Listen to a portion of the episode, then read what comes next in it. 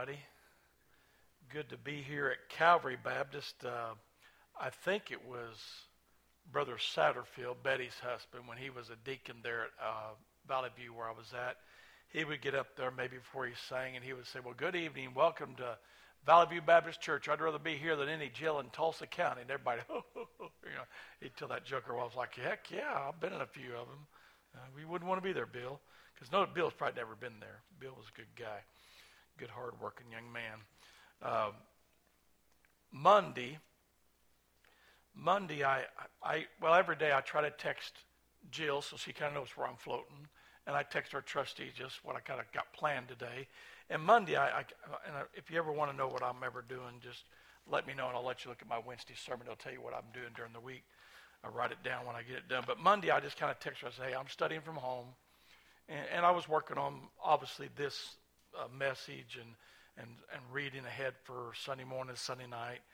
And, um, but what I did is what, you, what Jill didn't know and the trustees didn't know is when I got done studying that morning, I finished up lunch about 1 o'clock, and I, I went on uh, what I call a dream drive. I like, I like windshield time, obviously, because I drive 40 miles to get here. Hospice chaplain, you're always driving 35, 40,000 miles a year. And so I, I drove around here after I did a little research, and down here off 129th, uh, there's an assisted living. And down off of Lake Adams Road, there's a uh, nursing home, which I think I've been to many moons ago when I was first started hospice. And so I just a little dream driving, drove down here, obviously to the uh, where the the lower part of the dam and just stuff like that. Drove around that area where people camp out. I used to do a lot of illegal camping, you know, where you just camp out of the back of your truck overnight and then you go home the next day, because that way you can actually eat when you get home. But uh, just did a little driving like that, driving around, just dream driving. And and uh, today, I texted Jill and, and the guy and the trustees that, that I would be doing. I'll be finish up this message at home, and then I would be in the office for obviously the finance committee, and of course tonight. And I was doing some more dream driving today, and and so one of the things I'm going to do, uh, it may not be till next week, but I'm going to get a hold of the people at the assisted living, get hold of the people at that nursing home to see if they need a Bible study or something like that. Um, you probably don't want me leading too many hymns to them a cappella, but I definitely like to do Bible studies. And the reason I say that is it's, it's, all, it's something I've done I mean, when I first surrendered to preach that April of 1986, I thought, well, within three months, my pastor was going to find me a church or something like that. I just knew he was. And, and I remember getting a phone call on that landline probably around, oh, maybe last of May, because Evergreen Care Center at the Baptist Village had just opened up that April or May. It was a brand new nursing home there at the Owasso Baptist Village. I didn't think nothing about that. I did a lot of volunteer at the children's home at that time. And Karen and I, we're fixing to get married that November. And Brother Bob says, Brother Steve, he said, I find you a place to preach. I'm thinking, I said, well, what's the name of the church? He goes, Evergreen Care Center. I was like, where is that? He said, that's the Baptist Village. And on June 1st, 1986, usually around June 1st, I drive to that nursing home. You know what I do at that nursing home? I walk in the front door. I wave at everybody. I walk into an area where they would typically have lunch, and they have a little lectern. They have the same lectern they had in 1986. And I walk over to that lectern and I put it over there, kind of sit right there. And I just look out there where people were in geri chairs and drooling and hit each other with canes or whatever. That's where I cut my teeth for 10 years in nursing homes.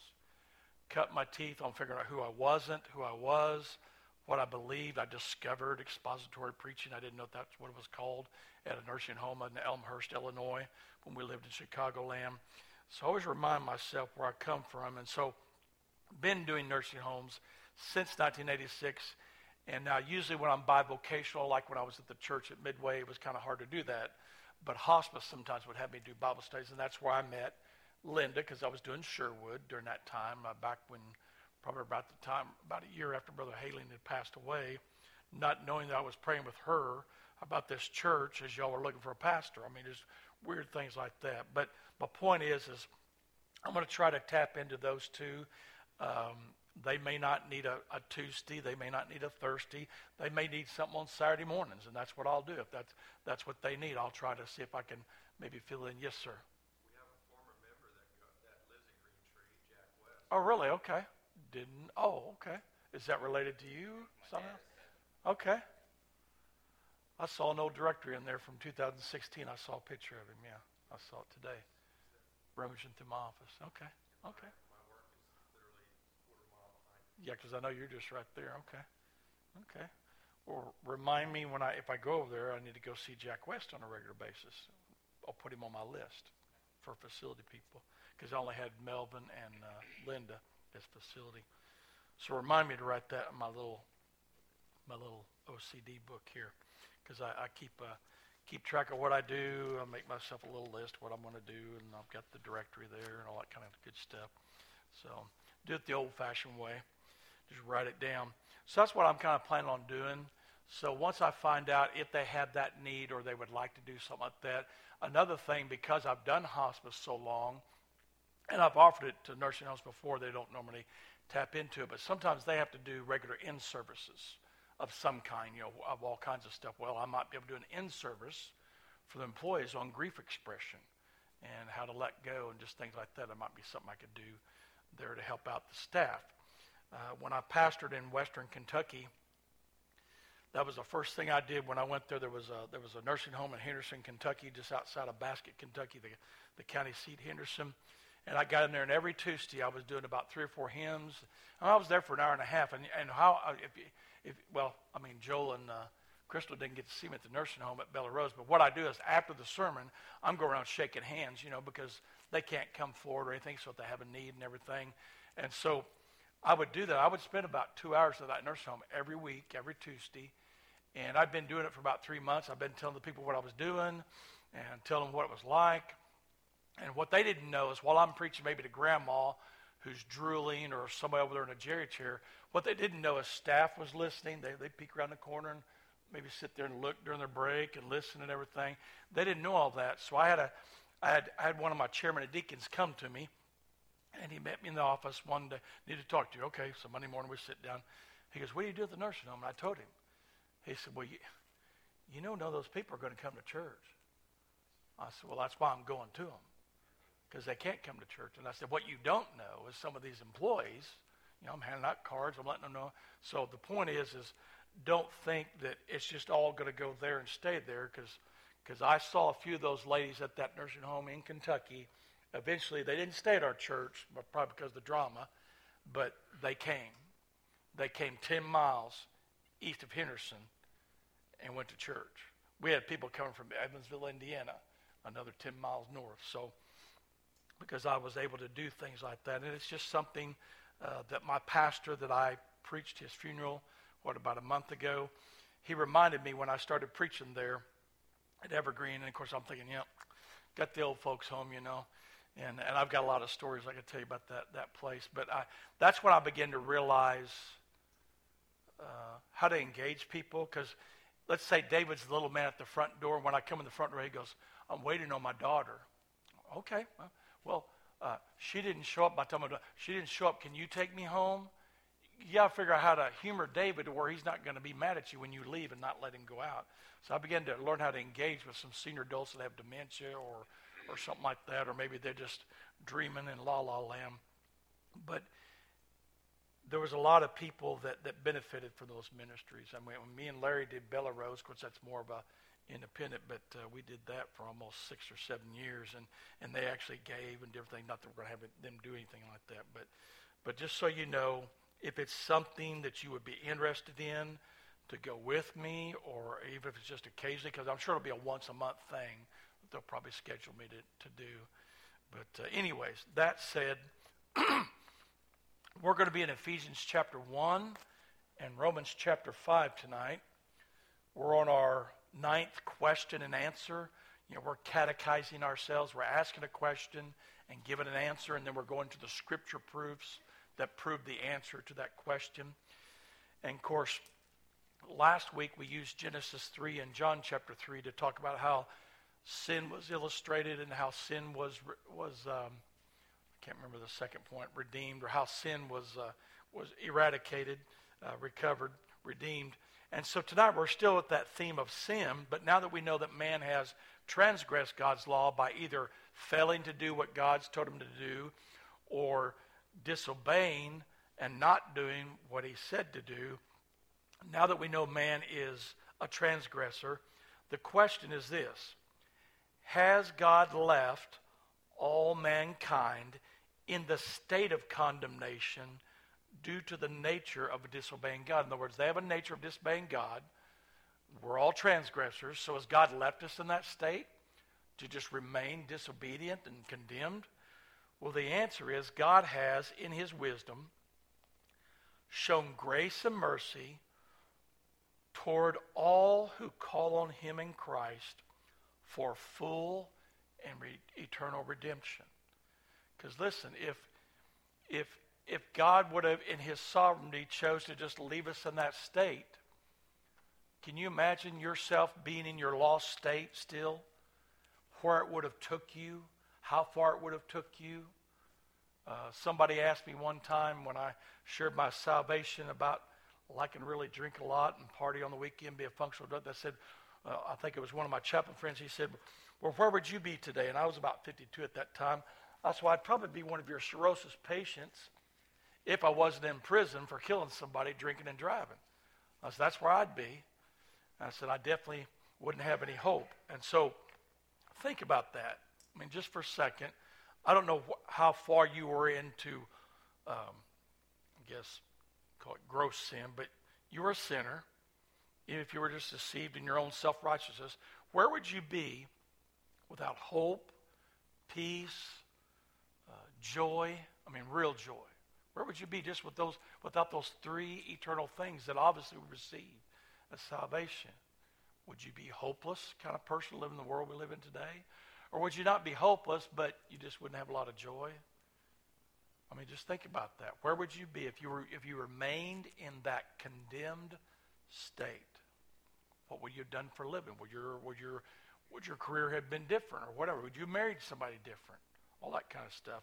And I'm not saying therefore go, oh, that's what I would have been. Just just think about that. If God would have just left mankind, Adam and Eve and all of us, in that state and never did anything and never planned anything before the foundation of the world,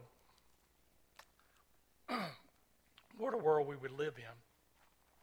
If you will, turn to uh, Ephesians chapter 1 first. Get turned there myself. Ephesians chapter 1. And we're going to look at verses 3 through 14. We won't land there very long, trust me, because we still got to go through Romans 5, verse 12 through 21. But in Ephesians 1, verse 3 through 14, we ask the question then what has God done, right? Well, God has a plan according to his wisdom. In other words, because he hasn't left us in that state, he has a plan according to his wisdom. God has a plan according to his wisdom. In verse 3 through 6 of Ephesians chapter 1, and I hopefully I didn't say Philippians, did I? Ephesians 1, verse 3 through 6, God set his people apart. Look at verse 3 through 6. This was part of his plan according to his wisdom. Okay? And remember, when we say according to God's wisdom, that means something way beyond the end of our nose. We can speculate all we want to. He has his own wisdom, he has his own pleasure. He does what he wants, when he wants, whenever he wants, with whomever he wants, for whatever reason he wants. And because he's a holy God, he can have those powers. You know, he can be trusted with those powers. God has a plan according to his wisdom. Verse 3 through 6 of Ephesians chapter 1. Blessed be the God and Father of our Lord Jesus Christ, who blessed us with every spiritual blessing in the heavenly places in Christ, just as he chose us in him before the foundation of the world, that we should be holy and without blame before his love having predestined us to adoption as sons or daughters, children, by Jesus Christ to himself, according to the good pleasure of his will, to the praise of the glory of his grace, by which he made us accepted, accepted in the beloved or loved of God. God has a plan, according to his wisdom, so we don't remain in that condemned state. And in verse 3 through 6, part of that wise plan is he sets apart a people that he's going to redeem to himself. Now, of course, if you've been brother, around Brother Hailing long enough, you know that's talking about election, predestination, and try to figure that out and make your brain go to cottage cheese, you know. I mean, you know, I remember when I first heard about what the election in the Bible and these kind of verses, I racked my little brand new Christian brain thinking, but why would he choose me? Like there was something that I guess that I had that was attractive that he would choose me. And I finally came to the answer, well, I had nothing attractive, I guess, because he wanted to. It pleased him, because that's what it just said. Because it pleased the Father, he chose you. That's it. And of course, by the time you get in verse 6, it's what? Therefore, he receives glory. That's why he receives such glory. And so, the first thing we see concerning God has a plan according to his wisdom. He's not going to leave us in that condemned state, uh, all, all of mankind in that condemned state. Uh, God set apart a people because it pleased him. Now, think about that. You have nothing attractive. I have nothing to attract God other than obviously I'm a sinner. I guess that's the only thing that, that made God kind of pay attention to me, right? I mean, you know, hmm, there's that guy, there's that gal. But out of his pleasure, he chose to adopt you. He chose to bring you into his family by his grace through his son. In his wisdom, he set apart a people. In verse 7 through 12, God not only set his people apart, God gathered his people together. He not only set you apart, but in his wisdom, he knew how to draw you in, right? Look at verse 7 through 12. In him we have redemption, that is, in Jesus Christ. We have redemption through his blood, the forgiveness of sin according to the riches of his grace, which he made to abound toward us in all wisdom and prudence, having made known to us the mystery of his will. We read part of that last week.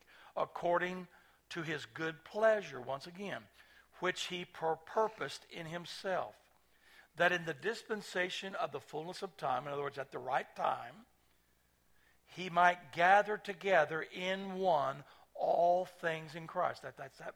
He's gathering that body, both which are in heaven and which are on earth in him. In him also we have obtained an inheritance, being predestined for the inheritance according to the purpose of him who works all things according to the counsel of his will. Verse 12. That we who first trusted in Christ should be the praise of his glory. Once again, God set his people apart because it pleased him. In his wisdom, he chose us for his pleasure. God gathers his people together. He, he not only chooses, but he knows how to gather in the fullness of time, at the right time when joy needed to come to Christ. He drew her. But yet in 1983, he was drawing me. And whatever your day or season was, he was drawing you. In his wisdom, he not only chose us, but he gathered and called us. Uh, the theologians call that the effectual call. We call it irresistible grace. We just simply responded to life like we did in our mother's womb. He set a people apart by his pleasure. He gathered a people together effectively through his call in his wisdom. Verse 13 through 14 God set his people apart, God gathered his people together, and God sealed his people securely. Verse 13 and 14. In him you also trusted. Do you see our part? We simply responded with trust. How can we do that? Because he awakened our hearts. Otherwise, we would have never believed. Because we wouldn't have known anything to believe. We were dead in our sins. Ephesians 2 1 through 3.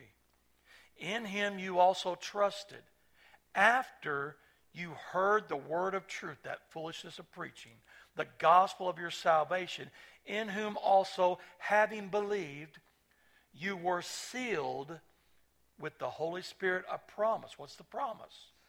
Who is the guarantee or the down payment of our inheritance until the redemption of the purchased possession. That is, when we experience our full redemption and glorification, right?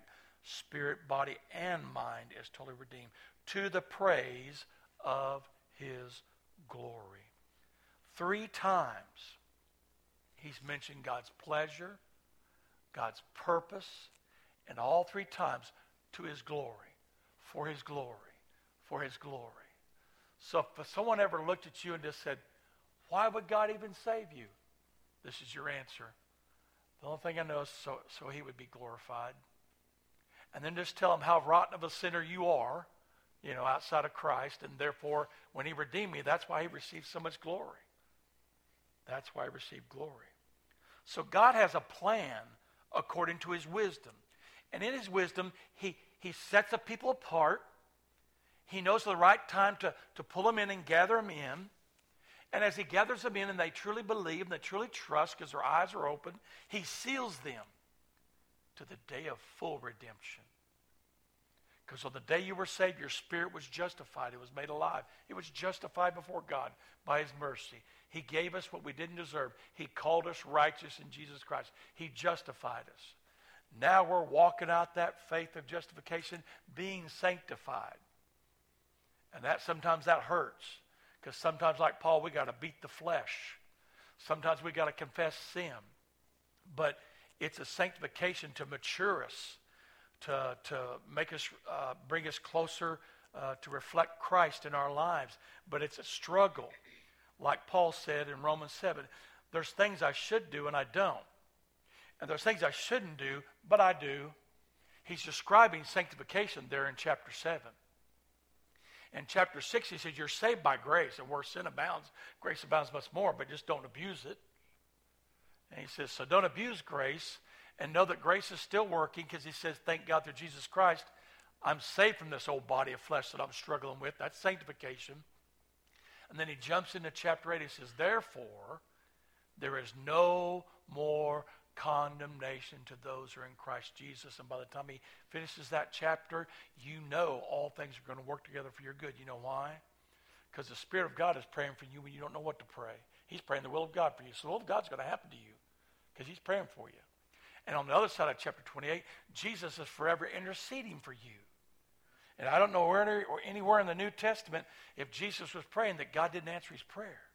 Therefore, you know all things are going to work together for you who love God and called according to his purpose. So, chapter 6, you're justified by faith. Don't abuse it. Chapter 7, you're going to be sanctified and struggle. And chapter 8, you're going to be glorified because pretty soon he says, by the end of it all, you know that nothing can be charged against you and nothing can separate you from the love of God which is in Christ Jesus, awaiting your glorification. So in Ephesians chapter 1, verse 3 through 14, God has a plan according to his wisdom. He's not going to leave us in our he's not going to leave his people in their condemnation. He's going to he's going to choose some out of all. He's going to gather them at the right time and he's going to seal them with the Holy Spirit as a as a down payment, a guarantee of eternal life. I think of it this way. The Bible talks about there's joy, peace, and righteousness in the Holy Spirit, right? I can't remember what scripture it is, but it says that. Do you always experience joy, Crystal? Do you always experience peace?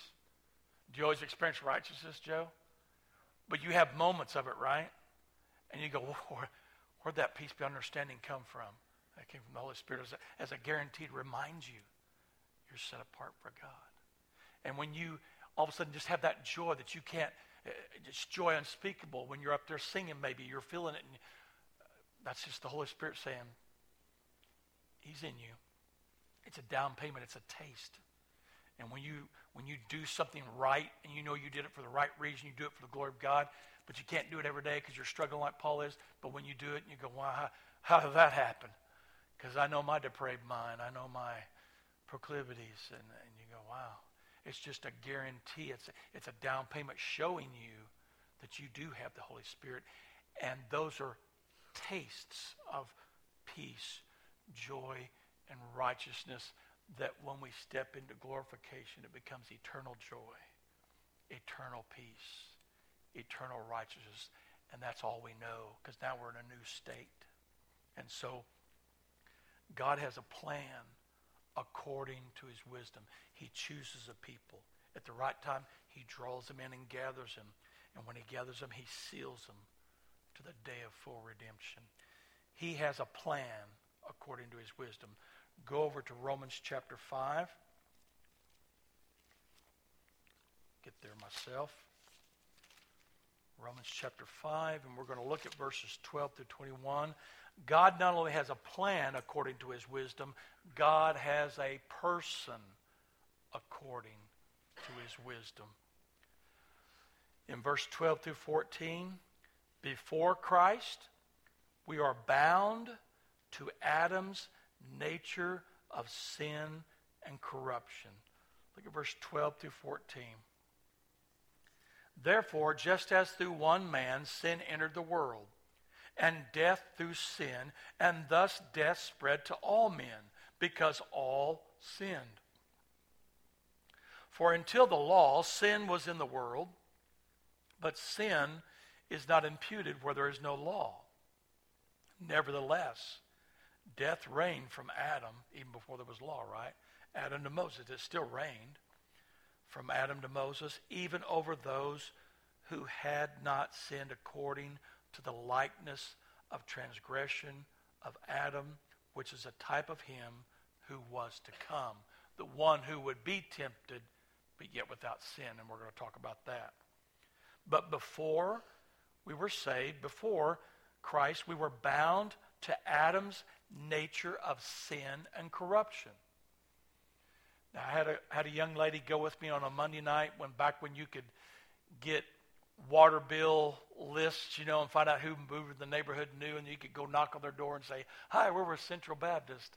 They're like, "Oh, how did you find out about me?" You know, and and we and we went in there, and I shared my my very dramatic testimony, and it was a young man who said, "Yeah, I partied too," and and he just said, "That's nice," and I prayed with him, and I, and I left with two 16-year-old girls in my jeep. I was headed back to the church. And one of the 16 year old girls said, Steve, I wish I had a testimony. I could have told him. And I stopped the car right there. I said, What do you mean? She goes, Well, I was just six when I got saved. I said, That's your testimony. You got saved from sin. And I told her in that car for almost 30 minutes how much blood it would take to save her versus me. I said, Same amount. She said, Can we go back to that house?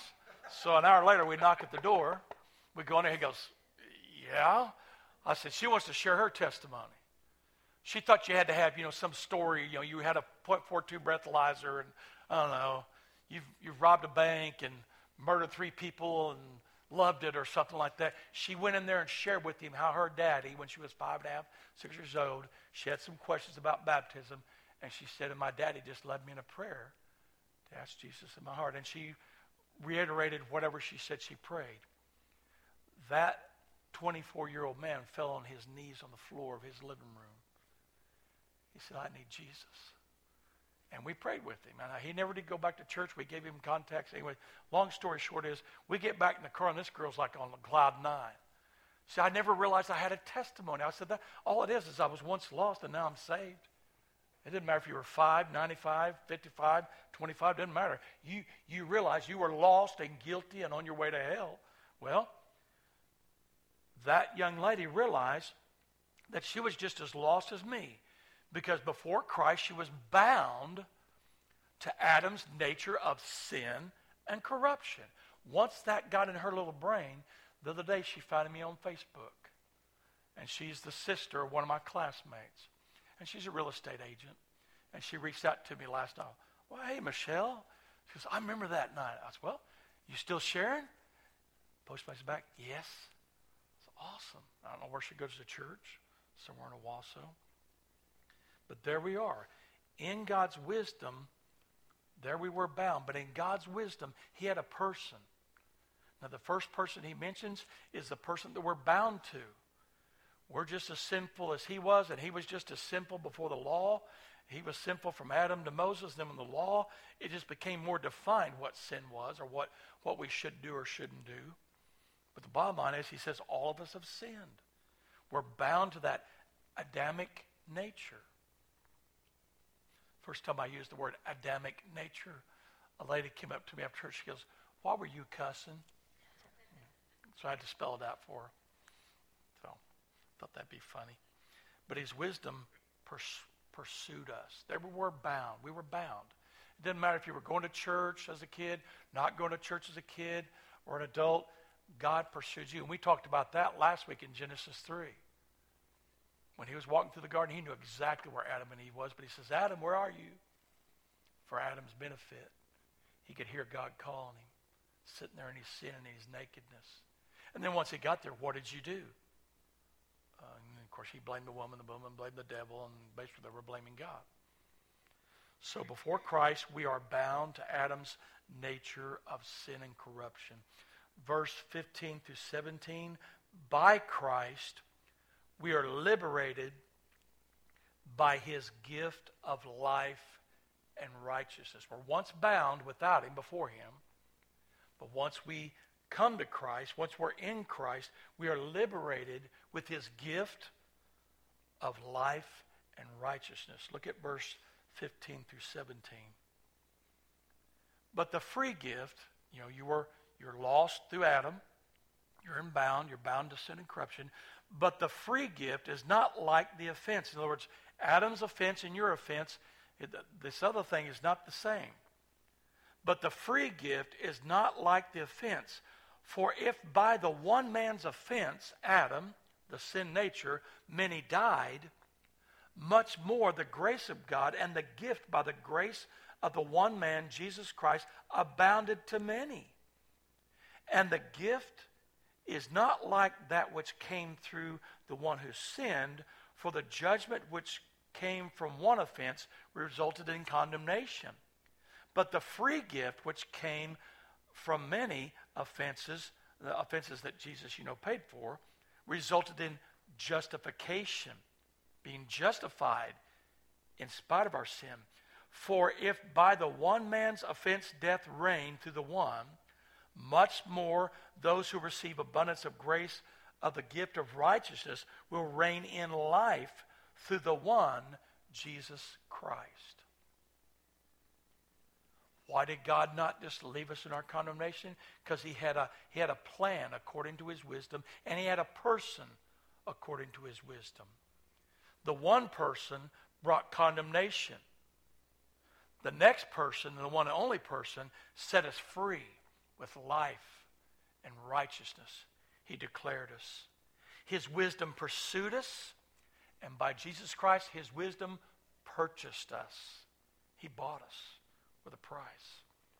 Then verse 18 through 21 in Christ, before Christ, by Christ, in Christ, we are justified in Christ's redemptive work and declaration.